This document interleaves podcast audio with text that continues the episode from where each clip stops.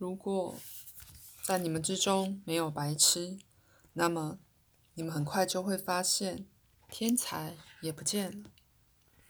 再一次，那些你们认为是你们族类特征的人类能力，是依靠着那出现在集体里无穷尽变化的存在，以给你们常常显现相反的状态。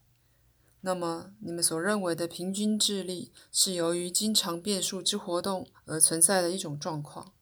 那些细微变化在尺度的一端给了你们白痴，而在另一端给了你们天才。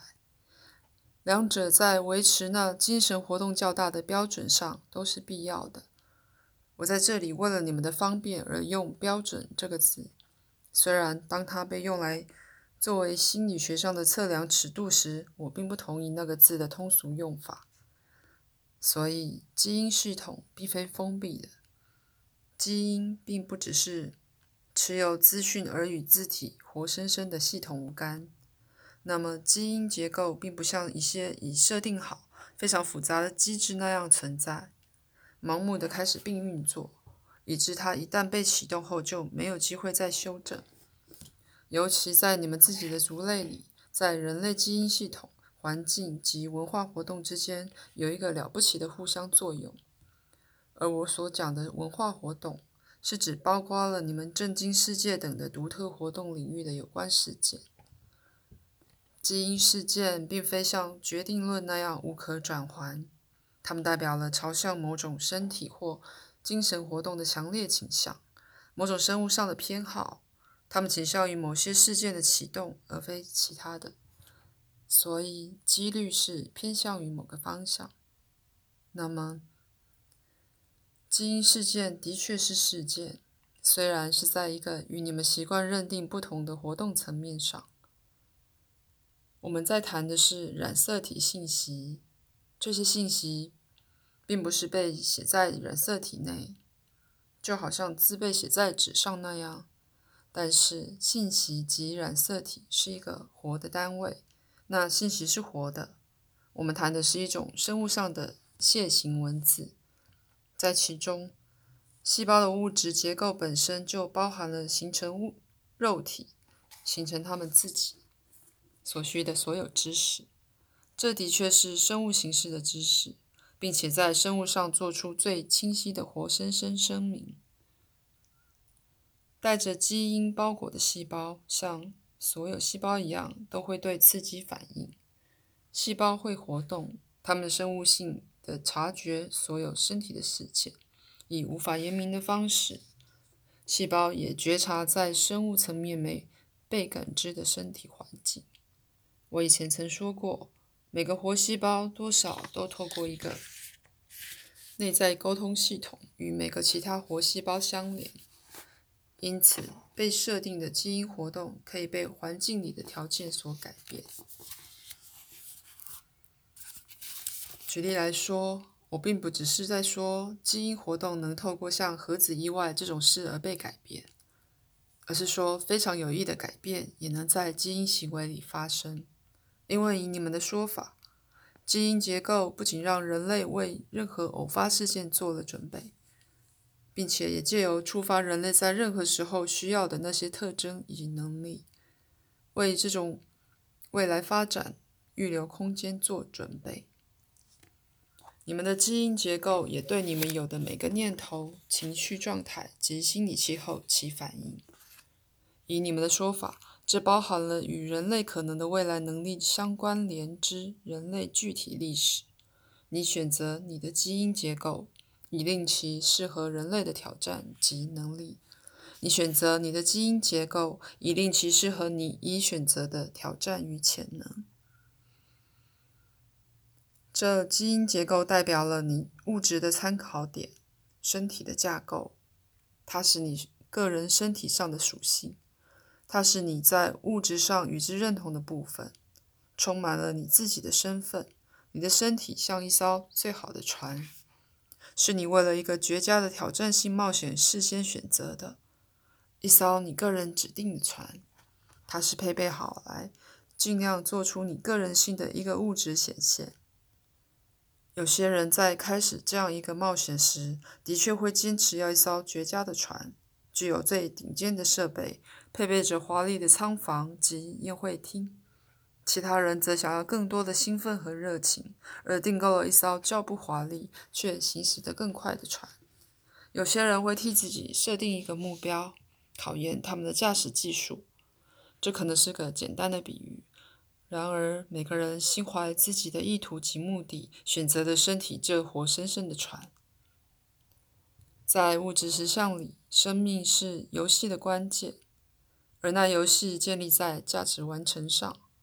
那就是说，每一种生命形式寻求他感受到在其生活架构内所有能力完成及绽放，且知道在那个个别的完成里，生命的其他每一个种每种族类也会受益。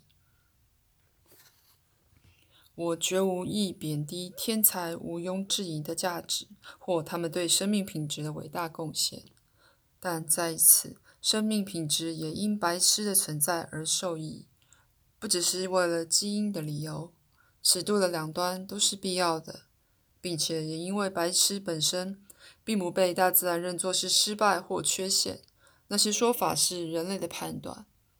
借由调节了推理心，有时可能对人类活动的强烈支配力，白痴也扮演了他们的角色。白痴常能在自己的实相里体验更自由、更慷慨且更忠实的情感状态之流，不被理智有时严厉的支配所阻碍。而这种调节倾向在基因运作里是很重要的。我在本书的稍后会再谈到这个题目。迄今大约来说。自从基督教的诞生以来，你们用到的推理心，都将其推理能力限制在一个非常狭窄的实相范围里。推理心大半只以符合他自己标准的生命来看生命价值。那是说，你们所用的推理心认为，只有能推理的动物才有了解生命价值的能力，其他形式的生命则几乎像是不用考虑了。他们的价值只以他们对人类的用处而被考虑，但人的生命显然依赖着其他生命族类的存在，而那些族类跟其跟他分享某些价值。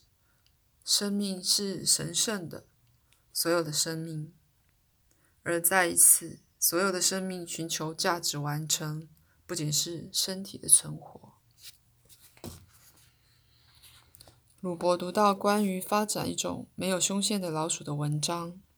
既然胸腺在维持身体对几个疾病抵抗力的必要过程里是非常重要的，那么这些特定的老鼠没什么抵抗力，它们为了实验的目的而被繁殖及出售。这种做法的意图是为了促进人类生命的本质，为了研究疾病的性质。并且希望将所学到的东西运用在某些人身上。老鼠不被认为是人类，它们并不是，所以像任何动物一样，它们被认为是可以弃置的，可以为了一个好的人道目的而牺牲掉。也许一开始推理性的偏见可能逃过了你们的注意，因为无论如何，老鼠与你们自己的族类离得很远。不久之前，也有犹太人为了同样的目的被牺牲掉了，而其推理大半相同。虽然在那个情形里，你们是在与自己的族类打交道。不过，犹太人被认为几乎不是人，而无论何时，当关系到这种对你们自己族类的残暴行为时，你们就沉迷在同类的扭曲推理中，因为犹太人被认为不太是人。或至多也只不过是人类的缺陷品，他们被认为是在改善人类基因祭台上可被合理化的祭品。你无法借由毁灭任何其他种生命的品质来改进自己生命的品质，并没有基因上的优越种族。首先，将人类划分成种族的本身。就是建立在整体相似性画面里可笑的维系区分上。鲁伯对他读到的文章感到激愤，而他义愤填膺地说：“这种做法在生物上是不道德的。我通常避免用“道德”或“不道德”这种字眼，因为定义因人而异。